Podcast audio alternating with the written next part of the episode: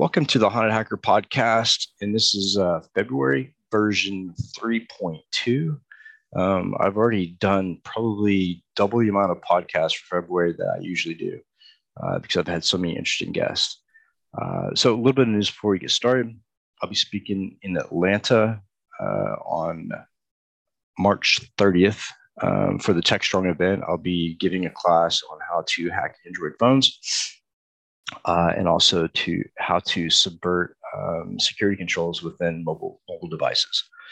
Uh, other than that, I don't have a whole lot of uh, good news. Um, just still waiting on the brink to see what happens with Russia and Ukraine, uh, and see uh, when we get slammed with uh, infrastructure attacks with ransomware. so other than that, I don't have anything. And tonight we have Karen Stewart. Um, she is a retired analyst from the NSA and a friend of a friend, um, Captain Zap, Ian Murphy, who is on the podcast many times so far.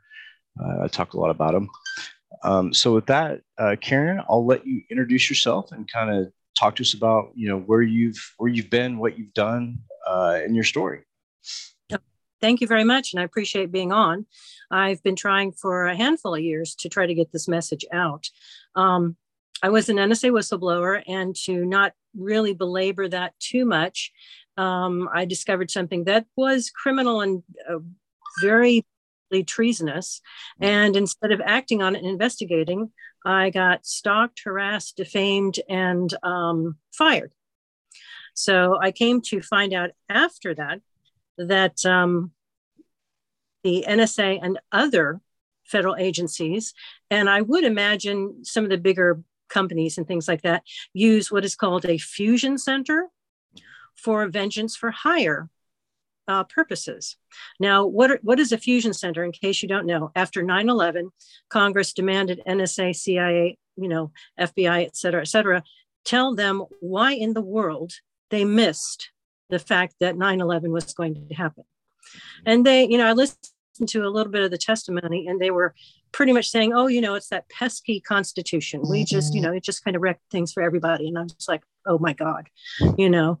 And, um, so what they did was they said, hey, if we um, create fusion centers in every state where we can take representatives from FBI, CIA, NSA, DEA, whatever, put them in the same building with local law enforcement, um, then we can fuse any type of intelligence that we get from the area, and then we'll be on top of things. Well, that was just right after 9 11. Um, in, uh, I don't know, may, they may have started building fusion centers in 2001, 2002. I'm not quite sure. But uh, in the 20 or so years that they, they've existed, according to articles from all over the United States, they haven't discovered one single terrorist plan or plot, and they certainly mm-hmm. haven't thwarted any. So what the heck are they doing? All right. And Congress has asked them, what are you doing with all this money? Plus, now they are up to 79 or 80 fusion centers. So it's more than one per state. And I said, oh my God, we're going to have a fusion center on every corner, you know, and you may have to walk by and get frisked, you know, every every street corner. So um, what happened after NSA fired me, uh, and I think it happened just before as well, but I hadn't tracked it down as well. Um, was that I started getting stalked and harassed not by uh, NSA security, which identified pretty uh, pretty clearly were stacking and harassing me p- because of the whistleblowing. Um, but I started being stalked and harassed by absolute total civilians, and uh, I did my own investigation. I had gone down to Florida. I was in Maryland to work for NSA, and then as I waited for the EEOC uh, lawsuit to be heard, and that takes years. Um, I went down to Florida to see if I could help my elderly parents because um, they're in their late 80s and needed some help, you know. So I stayed there, ended up staying there a couple years because my mother fell twice and needed rehab. So it was a very long process to get her back on her feet. Um, and at that point in time, uh, my lawyer also had subpoenaed, uh, well, had asked for the right to subpoena the identity of a certain NSA manager who I had actually caught in 2006 leaving my house wow. after trying to report what turned out to be or what it looked like to be a Mossad honeypot blackmail operation. Okay, so I get fired for trying to report that and have it investigated. And the, this upper NSA manager, SES, SES is pretty high. It's like a flag badger, it's GS 15. So it's very high. So this is the man that was leaving my house. It was broken into. And that was a Saturday. And two days later, I see him outside my office at NSA and he's messing around in the server uh, room. So I go into my uh, office and my computer's the only one down. And it's down all day. As long as the guy's in the server closet, it's down. So I went past him several times and kind of memorized his face because I draw. Mm-hmm. And so I took notes and, and did an outline, did a caricature of him for later. And um, I started to show that picture to say, who is this man? And people got real nervous, real nervous. And I even noticed that people sometimes, if they saw me coming, would do this and go, Hi, good morning. How are you? ridiculous, absolutely ridiculous. Um, so I knew I was onto something. Um, but I mean, NSA basically wanted me to shut up about it. And uh, I had, in the process, lost a double promotion and work credit to the honeypot because they wanted to elevate her to higher uh, to a higher echelon so she could blackmail people who were higher up. So um, so I that's why I ended up filing a lawsuit and why they ended up firing me. But like I said, I had gone down to Florida and we had asked the judge to subpoena the identity of this man that I ended up um, figuring out who he was, and we wanted to verify it. And that got ignored. But as soon as we did that, I started being stalked and harassed in Florida. Well, that's 700 plus miles away from Maryland. I'm like, hmm, who are these people? You know, because they seemed like civilian civilian numbnuts, you know, mm. and um, so I noticed that they were doing the type of stalking harassment that NSA had exactly. I mean, patterns and practices, absolutely by the book, same type of thing. And so I also noticed that certain people in my parents' neighborhood suddenly were getting new roofs, new carpets, um, all kinds of things that you really don't. I mean, every so often you see somebody in the neighborhood get something like that. It's no big deal. But when you have five or six at once, all getting it, something's going on. So um, I also noticed that there were like a couple people who went door to door and would get invited in and stay for a while and then go to yet another house. And I said, well, that's kind of strange. Um, they weren't in uniform, like they weren't in uh, police uniform or anything. Uh, and after this uh, stalking harassment for, I think that went on from spring to, uh, of spring of 2015 to late 2015, only stalking harassment. And I will have to back up a little bit and say that right when the just before the stalking harassment started, I was followed around by what appeared to be two teams of, I mean, not at once, they, they varied. Mm-hmm. Um, one guy would drive a car, park at the lake where I usually walk my dogs, and another guy would get out of the car and follow me around and take pictures of me. Oh, come on, you know? Um, and so I said, all right, this is suspicious, and I bet it has to do with NSA. And um, on one occasion, I turned the tables on him and got his picture and the picture of one of the cars with the license. And um, the it seemed to basically lead back to um, the Naval Security Group in Pensacola. Hmm. And uh, the Naval Security Group actually has its headquarters on Fort Meade, Maryland, co located with the National Security Agency. Right. Very interesting. So that started the entire stalking by um, maybe maybe contractors, maybe Navy, but mostly civilians. Okay. And it, another interesting thing was the night before the stalking, you know, just was ready to go. You know, mm-hmm. uh, I would have two or three people sitting on the road outside the house, ready to follow me anywhere I went. You know, and so just the night before that happened, um, there was a recording that was on obviously huge speakers that blew out all across the lake where my parents live. And you could hear it for miles. And it was just a recording of a barrage of big guns, you know, right. that would use battlefield and boom, boom, boom, boom. And I went to the lake and I looked, I said, there's no fireworks. And it does sound like a recording. So I ended up talking to a Leon County Sheriff's Department deputy Mm-hmm. And I said, what, what was that? Because it, it was tied to nothing, no 4th of July, no anything. And he said, oh, he said, well, he said, I used to be in the military and we would do that to start a broad scale uh, exercise. I said, oh, really? Okay. And then he go on, went on to, to brag to me. He said, in fact, we have an exercise going on now in town. The National Security Agency flew down here and they flew on cargo planes and had their own Jeep. So they went to the Laura Phipps property just on Lake Jackson. And I'm sitting there thinking, okay, that's like spitting distance from my parents. Mm-hmm. Um, NSA is there. Oh, yeah. And they're doing this big exercise with the FBI and with the Naval Security Group. Mm-hmm and uh, with the Leon County Sheriff's Department and other, you know, like state police and that type of thing. Said, okay, that's very interesting. Didn't tell him anything, mm-hmm. and uh, name for future reference. And uh, so it seems like what happened was the NSA went to the fusion center and said, "Oh, we have this terrible problem. This woman is a dangerous terrorist. You're going to need to stalk and harass her and keep an eye on her." Mm-hmm. Right, right. You know,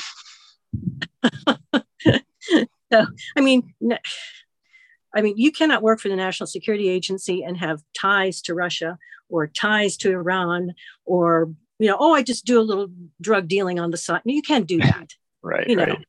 Either their their background uh, investigation is good or it's or it's crap. I mean, really.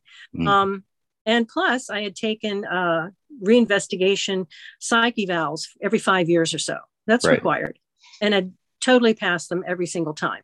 So, am I crazy?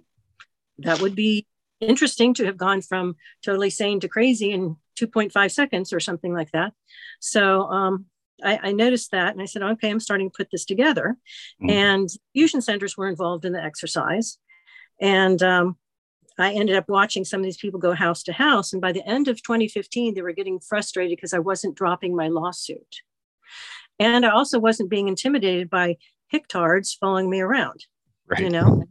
So, um, so I ended up um, saying, okay, it's at a certain point, I'd call the FBI and they're like, we're not going to talk to you. So, well, that's not suspicious. Wow. Um, yeah. And I said, well, I can come down and see you in your office. No, you're not allowed in. Oh, really? Okay. Interesting. Um, and I called the FBI in Washington and told them who I was and that there was something suspicious going on. And uh, they said, Goodbye, Miss Stewart, and hung up on me after identifying me. Said, okay, all right.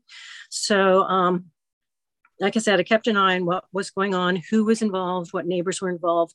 The neighbors um, were also stalking, harassing, but what what became very interesting was at the end of November in 20, uh, no, 2015, mm. we all of a sudden started getting hit with directed energy weapons.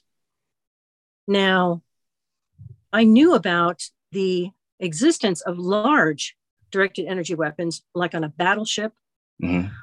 Humvee. You mm-hmm. Huge, huge, like for Iraq. Mm-hmm. And I knew we had illegally used them there. We had fried people with the microwave, which is absolutely totally against Geneva Convention. New York okay. as well. They, they use those on riot vehicles in New York City. You, I'm sorry, but you cannot give this type of weapon to a policeman. Oh, give me a break, you know? Um, but anyway, I knew they had done that and it was shameful. But uh, then we, we started, I, I, I'm sitting in this house in a Florida neighborhood with two elderly parents and mm-hmm. together we had four dogs. And I had one cat. But the third night of the attacks, the cat was fried. Okay, that's how bad they were. We ended up calling a, a master electrician. I knew it was coming from outside the house, but we wanted to verify that nothing terrible was going on inside the house. He came out and said, "I don't know what the hell is going on, mm. but it's outside the house. There's not anything wrong with any of your interior wiring, but you had damage to the refrigerator, damage to the microwave oven, damage to the dishwasher, a fried router, a fried iPhone. You know, he said, I, I can't explain it. I can verify, but I can't explain it. And so I'm thinking, yeah, it's a directed energy weapon, you know, anti personnel.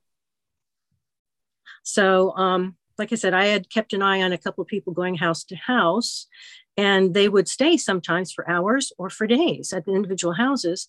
And I noticed the first few attacks were only nocturnal. They started in uh, uh, midnight and then ended up uh, turning off at dawn. And I started to go out and watch to see what was going on in the in the woods around the, the neighborhood. And by golly, somebody was getting let off into the woods with some kind of attache case. They would run into the woods. These are nasty woods. You don't want to go in those woods. And then the car would drive and the emanations would start and they wouldn't stop until dawn or just before dawn. Then another car would come by. Somebody would run out from the uh, woods with an attache case, jump in the car, and they'd be gone. Well, they were doing that for a while, and then they started sending people around house to house, and then they these people apparently were paid to host them so they could attack us from line of sight houses, mm. you know, the schedule. And the pattern and practices that once they got inside people's homes, then they started hitting us with these directed energy weapons on a schedule, like from 6 a.m. to 10 a.m. And then they would up at 20%, and then 10 a.m. to 2 o'clock, and then they would up at 20%. And then by the time you got to midnight or so, it was hellacious. It was absolutely horrible inside the house. Um, I ended up moving to the other side of the house so my parents wouldn't get burned on their faces anymore because you know you could get actual looks like a sunburn, but it wasn't. Um, so I ended up going to the laundry room and trying to sleep there and shield, and then t- trying to figure out what the heck is going on, you know. And um, I ended up tracing the two people who were going house to house. And uh, for a while, they were living in somebody's RV and using the RV engine to hit us with the directed energy weapon. Okay. So I said, all right, I'm going to go to, I, you know, I tried so hard to educate and get help from the Leon County Sheriff's Department because that was their jurisdiction, even though I had zero uh, confidence in them. But I ended up going to the Fusion Center and saying I'd like to talk to somebody in the um, in the domestic terrorism unit. And who did they send out? NSA, probably. Well, no, the two people going all over the neighborhood, staying with neighbors. What they were doing, bringing them directed energy weapons teaching them how to use it, telling them what schedule to use it on, and then moving on to another house. You know what I find so, really interesting? I, I, didn't mean to cut you off, but what I find really nope. interesting is when we talk about energy weapons and we talk about LRADs and we talk about anti personnel uh, high frequency weapons. First of all, the, the government denied it for a very long time that those even existed. And then they denied the fact that they even used them and, and knew what they were. Like they thought that this whole directed energy thing, you know, it's conspiracy. But what's funny is when Cuba started using it against Americans in the embassy, all of a sudden, directed energy weapons are real, and Havana syndrome is real because it was a it was a communist state focusing those those LRADs or those those high frequency weapons at you know U.S. personnel. And what I find really intriguing is you mentioned Corry Station, you mentioned, mentioned Pensacola and, and uh, Naval Security Group. I was actually on that base. I, I went to uh, Corry Station for my signal intelligence uh, schooling. And the NSG is really huge there on that base. Like when you first go into the gate, the NSG is there. You can't miss it. Huge golf balls, and it's just a really active place. And then you talk about fusion centers, and I've had my own experience with fusion centers. Uh, there's one in Pasadena, Texas, right outside, you know, right on the edge of Houston. And the FBI and the uh, sheriff's office and other intel, other ICs are involved in that fusion center.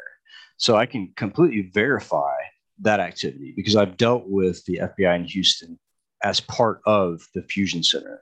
And they, they approached me through the sheriff's department. And then all of a sudden, the FBI got and what I find really interesting, you're talking about the, the door to door, and it reminds me of when I did my SF 86 and I was going for my top secret security clearance. And I had to list all my neighbors and, and all my contacts and addresses.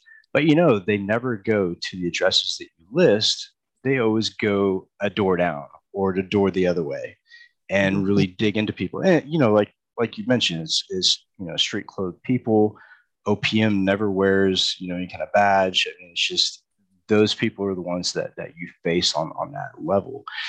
And uh, something that really struck me was when you were talking about the psych evals um, every five or so years. You know, when I took my counterintelligence polygraph for the NSA, um, when I was working in SIGINT. Uh, you know, that was a very intrusive polygraph. I mean, everybody gets them that that's working in the intelligence community. And during that polygraph, they, they try to connect you with, you know, outside um, foreign entities. They, they try to assess if you've, you know, compromised a government uh, machine or server. Uh, very specific questions. And you would think once you pass that polygraph, that they wouldn't doubt those things, right? But I've seen so many people who have had that level of clearance that I've had, and, and I'm sure that you've had, that ended up getting doubted. And even military members that leave the military with high clearances that get put on watch lists. And I, I think it's just shocking. it, it is. And I have to wonder because nobody's sane is going to put somebody who's had that type of experience on a watch list unless they're afraid of what the person knows that's bad about the entity that, that where they were working or someone specific there. Um, like I said, I can name the people who are behind the honeypot operation. And one of them I could prove had family ties to the Israeli military. Mm-hmm. Hmm. Could he possibly be open to being a Mossad operative? So, I mean, they went all out to protect themselves. And I was absolutely shocked at how many upper level managers wanted to squash this and didn't care.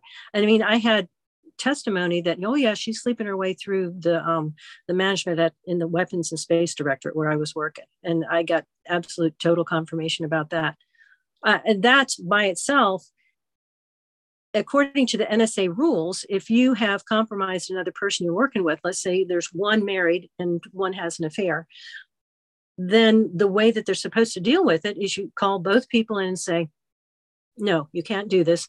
One, you can choose be fired right now, or you can or you can call in whatever spouse uh, is involved and tell her or him, I was having an affair. Then you can't be blackmailed.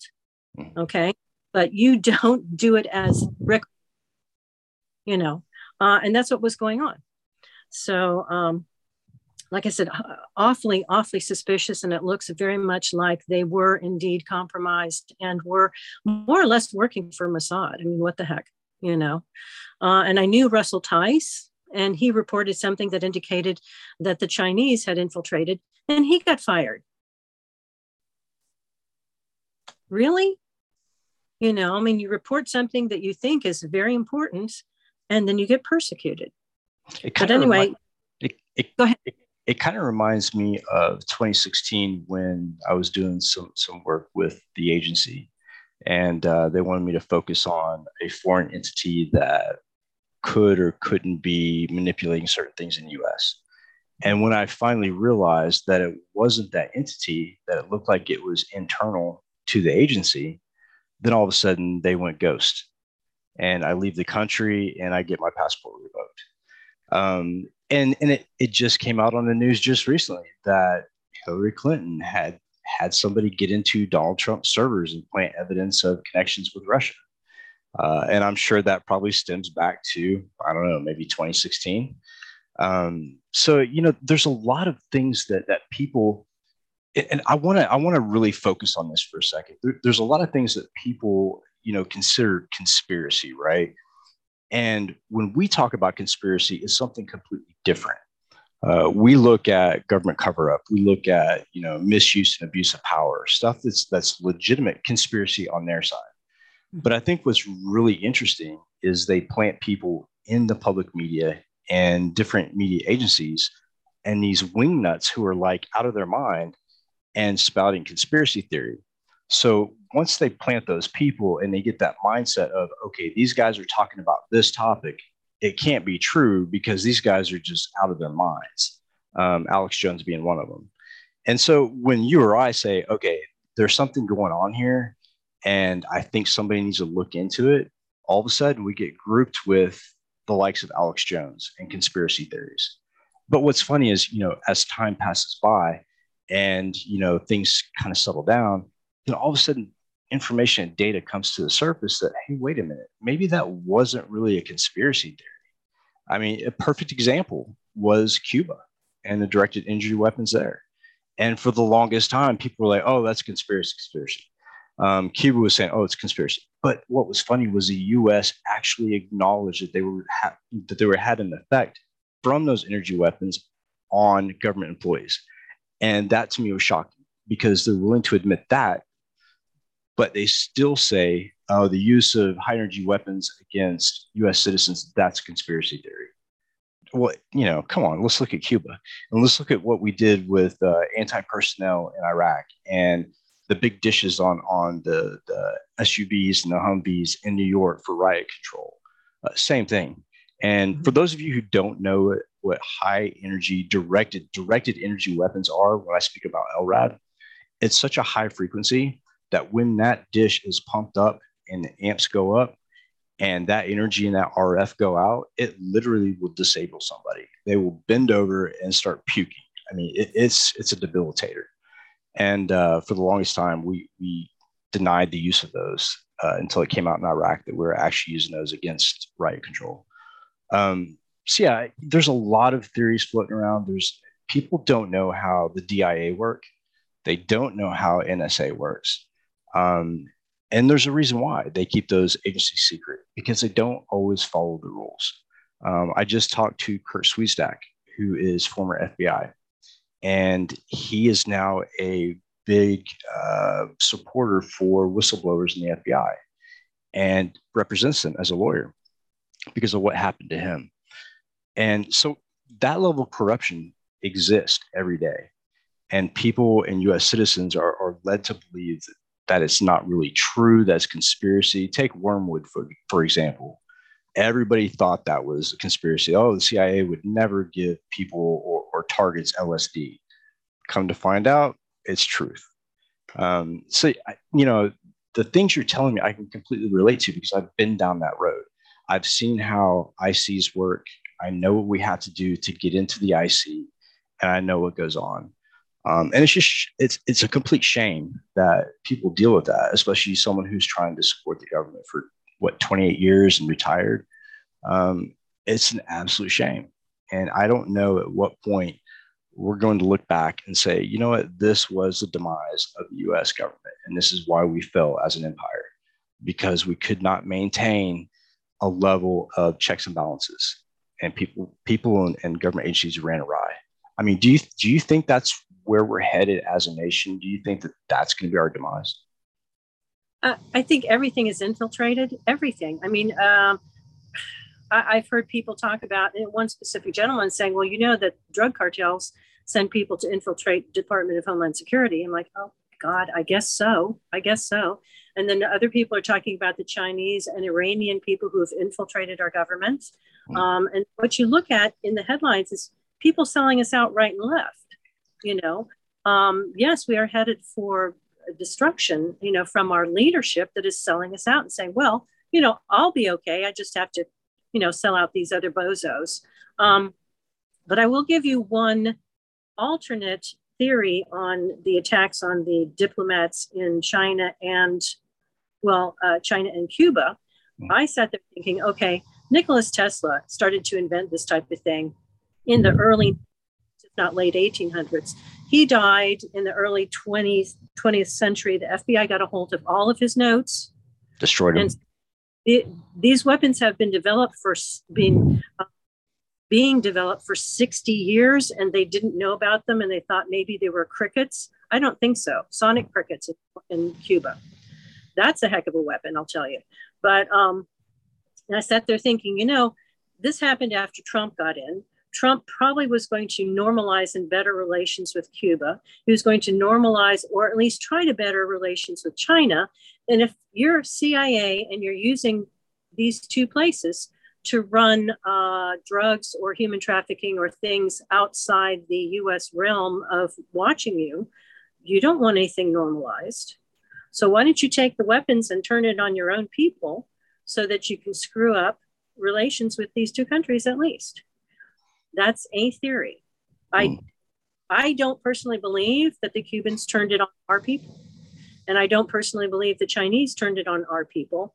I think it was CIA, but I can't prove it. That's my opinion. You know, I, I can tell you that the CIA does have interest still in China.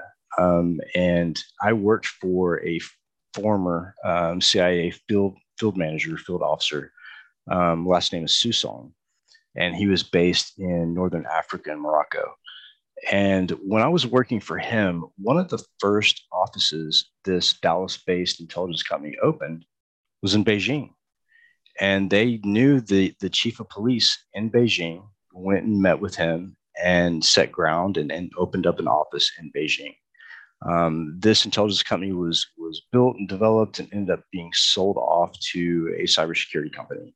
Um, they had boots on the ground in I don't know how many foreign countries. And I was working there and, and kind of leading the malware reverse reversal lab and kind of vulnerability uh, research. And um, we had an individual that we pulled out of prison um, and made him sort of an asset and put him in a foreign country. And this is where things got a little weird for me uh, when it comes when it came to working for intelligence companies. I I was kind of a handler for this guy, and you know he was conversing back and forth, and he started to worry if we were a three-letter agency. You know, why would we need this information? Why can't you talk to me about this? Who do you work for? What three-letter agency are you? And as soon as I reported this information, they the intelligence company cut ties with him and left him in that country, the country where he was wanted by organized criminals. Oh. Um, and I went home and I had a conversation with a good friend of mine on the East Coast through my internet connection that I paid for, through my computer that had nothing to do with the company. And the next morning, when I went into the office, they had the dialogue between me and my friend on the East Coast. And at that point, I knew what was going on. And I had to go through the same issue. You know, I had people that were following me. I had to file a cease and desist uh, through a lawyer in Dallas uh, for them to stop surveillance. They were showing up uh, at different places that I would work, wanting demos and just kind of like showing their face, like, hey, we're still here type thing. Uh, it was more of an intimidation tactic. And uh, it was really frustrating. But eventually, you know, that kind of died down.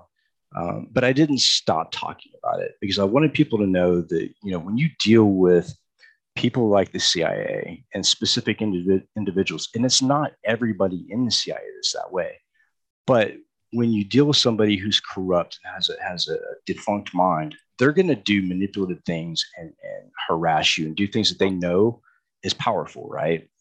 But then you have people who walk the line and, and who really want to, to help the country. Um, I have a, a friend of mine who's former CIA and he worked in the technology office and he's just a great guy.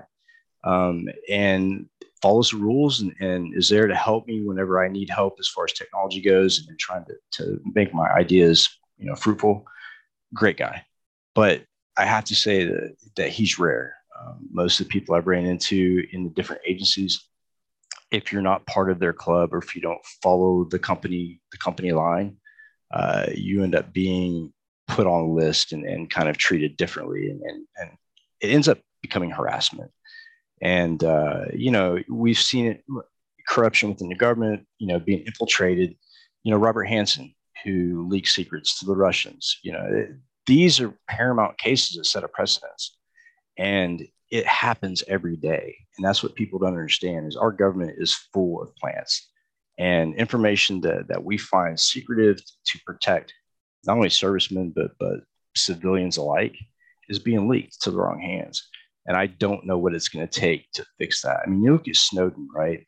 Snowden got ousted from the country, put on a list. They wanted to kill this guy because he leaked information from XKeyscore. So we all knew what was going on with XKeyscore way before he leaked it. We knew that that the NSA was was watching people and tapping phone calls. It was no huge surprise. But what really shocked me was even after he was out of the country in Russia and the appeals court identified XKeyscore as illegal process and against the Constitution, they didn't pardon him. He's still in Russia. He can't come home. And but this is a government operation that has been deemed illegal, but yet he's still treated like a criminal. I mean, who's the real criminal in this situation, right? I agree. And, and I've said he can't come home. I don't care if they pardon him or not, because NSA will kill him with directed energy weapons. They'll just murder or the DIA. The DIA is very, very good at covert operations and clandestine operations. Um, and there, a lot of people don't understand too is that the FBI and the CIA are not the only agencies that do clandestine operations. You have the you have the DIA, you have naval intelligence, you have a lot of people who practice these clandestine operations not just against foreigners, but against their own assets that have gone rogue or what they consider rogue. Or people who have the goods on them that they have turned, um, you know, this directorate or something isn't is basically a, a crime gang. You know, when you have all the different clearances and the people next door, you don't know what they do. You assume that maybe they are uh, analyzing Russian submarines, but no, they're running damn drugs, you know, and they're just saying, oh, okay, we're top secret, you know, Millhouse or something. No, you're not. You're a drug runner, you know, and you're doing it under cover of your job. So th- it becomes very difficult because you have people out there on the line doing a real job, and then you have scumbags hiding behind us and then ruining our lives if we trip upon something and say, well, what is this? Yeah, you know? I mean, let's let's look at that movie um, American Made with Tom Cruise and how the government helped him set up his operation. But what happened to him when he went, went rogue? I mean, they tracked him down, even though he was still doing the things that they had set him up to do. They went after him, and there, there's so many cases of that where you uh, take take my lawyer for instance that helped me with with my cybercrime issue there was a CIA asset um, that was running explosives to Libya uh, and got put in prison. Mm-hmm. And in front of the court, he said, "I work for the CIA. This was authorized." And the CIA said, "We don't. We have no idea who this guy is." They sent him to prison for over 20 years. My lawyer, who was CIA, you know, retired CIA, and still had a, a clearance to get into Langley, went and pulled all the documentation from that operation and proved that he was an asset and got him out of prison. I think he lived for maybe a couple years later and passed away. But here's a oh guy that spent many years in prison because the government screwed him over because he was an asset. He he didn't have the direct connection. He wasn't part of the good old boy network. So as soon as as soon as he got caught, oh hey, we don't know him, and they obviously did, and that happens every day. Yeah yeah. No i i believe it. Absolutely believe it. I mean they will stab anybody in the back. I mean with the directed energy weapons they're i mean i have gotten a lot of health issues. I mean uh, like i told you when i went down to visit my parents there in the late 80s they're in their mid to early 90s now i have damn good genes you know by accident i have damn good genes but i went my entire life with, with no problems i mean every so often a headache you know but when they started hitting me with directed energy weapons oh my gosh, scarred retinas. How do you get scarred retinas? Um, bleeding in the brain, blood clots flowing down my throat, uh, desiccated heart, uh, all kinds of stuff that boom just kind of happened with the um, uh, with the exposure to these weapons, and uh, I mean it's a slow kill. It's basically what they're doing is they're slow killing you. I mean I don't I don't have any uh, idea that I'm going to live into my 90s. I just, I mean, 65 now, I don't know if that I'm going to live into my 70s, you know, because these things are horrid. And um, they're hitting me right now for the past several months with radio frequency. Well, radio frequency, like I said, will desiccate your heart mm. and it will give you COVID. I mean, not COVID, um, COPD. Mm. So guess what my last two pets died from? Destroyed lungs, destroyed heart. Wow radio frequency. Okay. And I'm getting the same. So they pay nitwit neighbors telling them, and you know, I've heard twice now, oh, she's a pedophile. Really? Really? You know, because they don't have anything on me because I haven't done anything wrong. And I tell people, I said, it's worse the better a person you are, the more depraved their accusations get. You know, I mean, they seem to be going to neighbors saying, well, she did this or she did that. We can't possibly use the law to arrest her. Why? But you have to kill her for us. Why? You know, and people, it doesn't occur to them that maybe that's unconstitutional, that's unfair, that's unjust, that um, if I had done something actually wrong, why would I not be arrested and charges pressed against me and go to prison. Why would you kill someone in their house?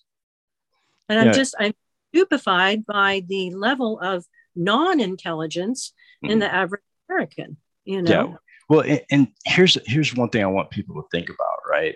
So for the longest time, we knew that the CIA was was carrying out assassinations on different people, um, and they were falling ill from these weird effects. Uh, let's take the heart attack, for instance, right? There was some people that were assassinated, and all they could find was, oh, it, it, was natural causes. They died of heart failure. People, completely healthy people died of heart failure. And what did we find out years later? That there was a heart attack gun that the CIA had developed and admitted to. And it yeah. literally sent people into coronary, coronary failure. Um, you have things like that. Of course, I, I, spoke about wormwood and, and how that was used against the, the scientists that helped them develop that, that technique. Uh, he ended up throwing himself out of a, out of a hotel window. Um. And later on, finding that he wasn't thrown and that the CIA was actually involved. Um, I mean, there's a lot of that that goes on. And, you know, I don't mind when people say, oh, that's, you know, you're wearing a tinfoil hat, because then I break it down and I put it, put the data in front of them, say, you know, let's talk about the heart attack gun. You know, that is, that's an admitted weapon the CIA used at that time. You know, let's look at wormwood. Let's look at historical precedents that that shows the covert and clandestine weapons that they used against civilians. It's it's legit. I mean, especially with wormwood. You know, when I speak a lot about that because CIA used to test on people that, that they would meet in bars, not in Russia, not in China, but in the mm-hmm. U.S. You know, it, American yeah. is expendable. Yeah, and that, that's that's the way they look at it. And you know, working in intelligence for many years, it's like I know what we're capable of as far as good goes, and I know what we're capable of as far as bad and corruption goes because I've seen both sides of it. Uh, and it leaks into business because those agents or, or, or those operatives, when they leave those services, they go into the public service and they go into commercial entities, they go in big corporations, and that same level of corruption follows them. And those companies become assets to the agencies. And it's just, it, it's really disgusting, I think, because a lot of the a lot of the CIA agents that I've known in the past um, have worked at major corporations and technology firms um, as a CIA operative, as a cover. That was their cover was working as a technologist, uh, and the stuff that I've seen. But you know, and you talk about assassinations and tinfoil hats and stuff. You know, let's talk about Bill and Hillary Clinton. You know, with the Arkansas mafia and people committing suicide all around them you know there, there's just so many things that, that people don't really sit down and think about and really dig into and try to find real data. Uh, and it's just a shame you know a lot of people will blow it off as conspiracy but it's real. It's real and it's here. Well the, the bad thing is that yeah they treat their own people like this and then they go out and do random things to innocent people. But what really horrified me when I got into investigative fusion center was I started uh, giving interviews and doing, you know, like uh, every so often somebody would write some kind of article or something, and, and I would get my, I would put my um, contact info. You know, I started getting calls and emails from hundreds of people who were civilians who had been targeted by the fusion centers. And they had gone around telling these people's neighbors that they were spies, they were pedophiles, they were eaters, they were drug dealers. And I'm like, why would you do that? And it it looks to me like to keep their budget, they had to come up with millions hmm. of terrorists inside the United States. And we had hoovered in so many Muslims 9-11 i mean you know i, I can I, in my mind i just really see kind of people walking down the streets of cairo and having our people come shanghai them and you're going to be an immigrant you know and throw them into the united states because they wanted a pool of people. They could say well we have to watch these people because they're muslims. Well the muslims were happy as can be to be here and be free and do what they want and there weren't any terrorists. Mm. so hmm. Okay well we're going to have Tawanda Jones and Larry Smith, and we're going to put them on the watch list. And then we're just going to get all these other people. And what it what I found out from one story was the IRS had set their sights on a man who had a drywall company. It was a very good company. It was doing very well, and they wanted to rip him off. And so they went to the fusion center and said, "Okay, we need um, uh, Joe Brown. We want to get this kind of money come in, but he hasn't done anything wrong. But we need you to fabricate a dossier that we can give to the FBI. The FBI can take it in front of the FISA court and say, looks like he's, you know, mingling with, uh, uh, you know, Mexican Martians or something. And so they made up this dossier, and the Fusion Center ran with it, trying to say, oh, you know, you, we find you that you're suspicious, and we may want to, you know, do away with your business. And the IRS is why, well, if you just pay this fine, we can. I'm sure we can smooth it out. And they they counted on intimidating the guy and forcing him to pay money he didn't owe them but he got a lawyer instead. And I think that was Bernhardt in, in Texas. And in Discovery, they found out about the false dossier. I said, they're making false dossiers uh, against two, three million people inside the United States to take to the idiot FISA court and have them issue surveillance warrants warrants and then the surveillance equipment is guess what? Directed energy weapons. They're not watching you they're cooking you you know and um, it, it's all for their budget. And it, and I before I said this is where you know taking the mother who says I don't want my t- child taught this in school and mixing her with terrorists, and all of a sudden you've got what the DHS is really going for is to make every single person in the United States not on their payroll a terrorist. That goes back to the. I, I equate all of this back to the originating law that was passed, you know, the originating act that was passed by Congress and by the executive branch. And that would have been the Patriot Act. Um, the Patriot Act gave people power to turn their neighbors into terrorists. Um, you know, I, I, know from from experience. I, I lived close to the Fusion Center in Houston, and I talked about how they approached me about a Pakistani uh, family who lived across the street, and it wasn't about being a terrorist. It, it wasn't about you know, potential connections to terrorists or, or terrorist ties. It was about the fact that they had expensive cars in the driveway and they had a large number of them. Well, they were selling them. You know, there may have been some some covertness on the Pakistani part, but really, what, what did they have to go by besides what you know trying to quiz me what I saw going on? Um, and again, they were Muslim, and I lived you know not even five miles from one of the biggest mosques in Texas, and you know they didn't mess with them they came knocking on my door. You know, they they they don't want they don't want them because it's it's hard to prove a case against them. But it's a lot easier to to look at the tax returns and whatnot of an American citizen and say, oh well, you know, I need to put you on the OFAC list, which was what I was on at one point because I was potentially connected to a cyber to a terrorist organization, which I later found out was a a hacktivist group um, which I thought was really funny. So you're going to classify me as a terrorist and you put me on the OFAC list, even though I'm domestic and, and we don't have any terrorist ties. Uh, but they they stretch that rule because it's a rule that they can manipulate. It's it's a rule that they can control. And when you look at corruption, you know, let's take FBI corruption for a second. You know, when you look at the history of corruption with the FBI, I mean, it goes all the way back to the founder of the FBI, Hoover himself. You know, they they had blackmail against him because they knew he was a crossdresser. You know, he, he was vulnerable in that situation. So that corruption has been there from the beginning of these entities. It's it's bred in that corruption.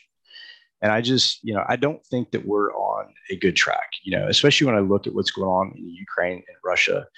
And the US government and Biden is making threats and they're saying that you know, we're here to protect the Ukrainians. This is a humanitarian effort. It's not a humanitarian effort. It's a fight over natural gas pipeline, just like it was in Iraq. It wasn't trying to free Iraqi people.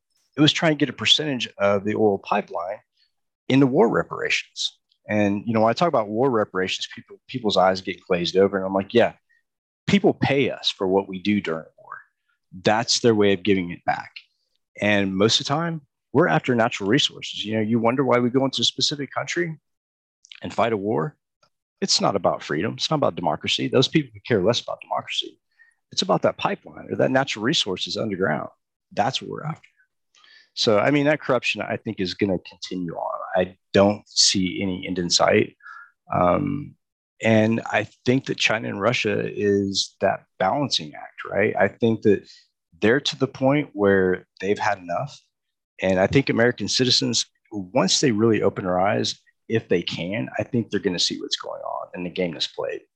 And just like every empire that, you know, the cycle runs about 254 years, we're real close to that. Mm-hmm. No, that's true. I mean, I've rethought Russia. I saw Putin uh, in an interview, and he was saying, we don't want to develop uh, electromagnetic weapons, but the United States mm-hmm. keeps going with this weaponry. We think nuclear is just a, as good a de- deterrent as you can get.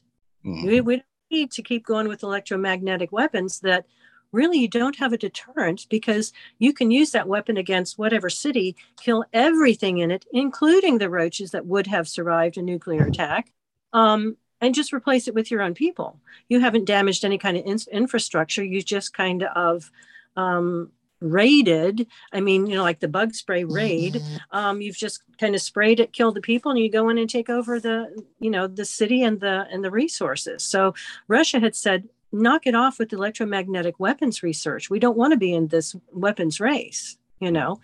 Now, China is entirely different because China has poisoned themselves to the point that they're eating heavy metals. And they they want to extinguish other people and just move into their land. I think Russia is pretty fine. Like, you know, why don't you guys uh, leave us alone? Yeah.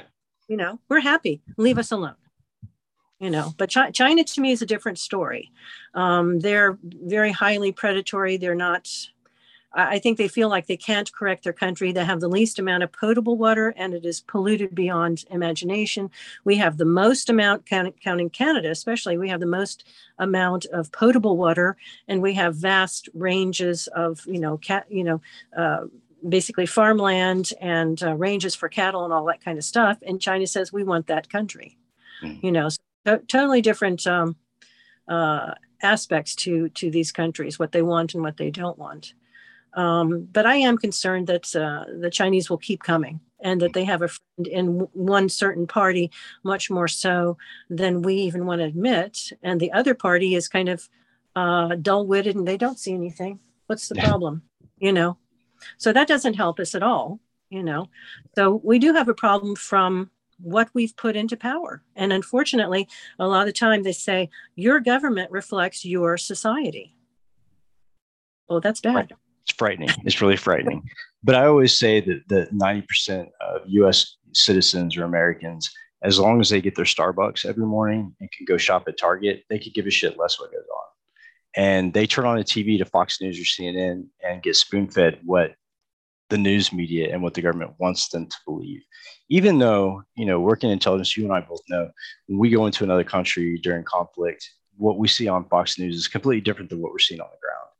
Uh, and that's been a campaign and propaganda machine forever. I mean, I just watched uh, Dr. Zhivago uh, last night, um, three hour movie about the Russian Revolution and uh, the Civil War and the way that the US I guess, media or, or movie machine has used that as propaganda against Russia. I mean, the book was even banned in Russia when the book was was written um, because of the way that they portrayed the Russians. Uh, so this has been a silent battle for a very long time. But Karen, I really appreciate you being on the show. I, I hope people take some of this and really start to think about it, even if they don't believe it 100%. Just think about it. Just start a discussion. And uh, you know, I, I hope that eventually, you know, this harassment will stop for you. Um, you know, it's it's one of those things where I know firsthand how stressful it can be when you can't get a bank account, when you when you can't own a house. Uh, you know, it's it's hard, and you feel like less of a citizen. And they they do that, and I call the process making you a ghost. Uh, yeah. And they're they're very effective at that. But I, I appreciate oh. it, and this will be going up on the internet and I don't care how many people it shocks because I think people need to know your story and need to know the real data and the science behind what's going on. Well, they, they need to know the Fusion Center could be coming after them next for no damn reason. Mm-hmm. Absolutely. They need they need to get interested in having all this this this entire program shut down. Yep, I agree. Well, thank you for coming on, and I'd like to have you on again real soon, and you know, catch up on what we're doing. Um, and thank you for supporting the podcast. And with that, I'll go ahead and sign off. And, you know, good luck to you. And I wish you the best. Lovely to have met you and spoken with you. You take care. You too.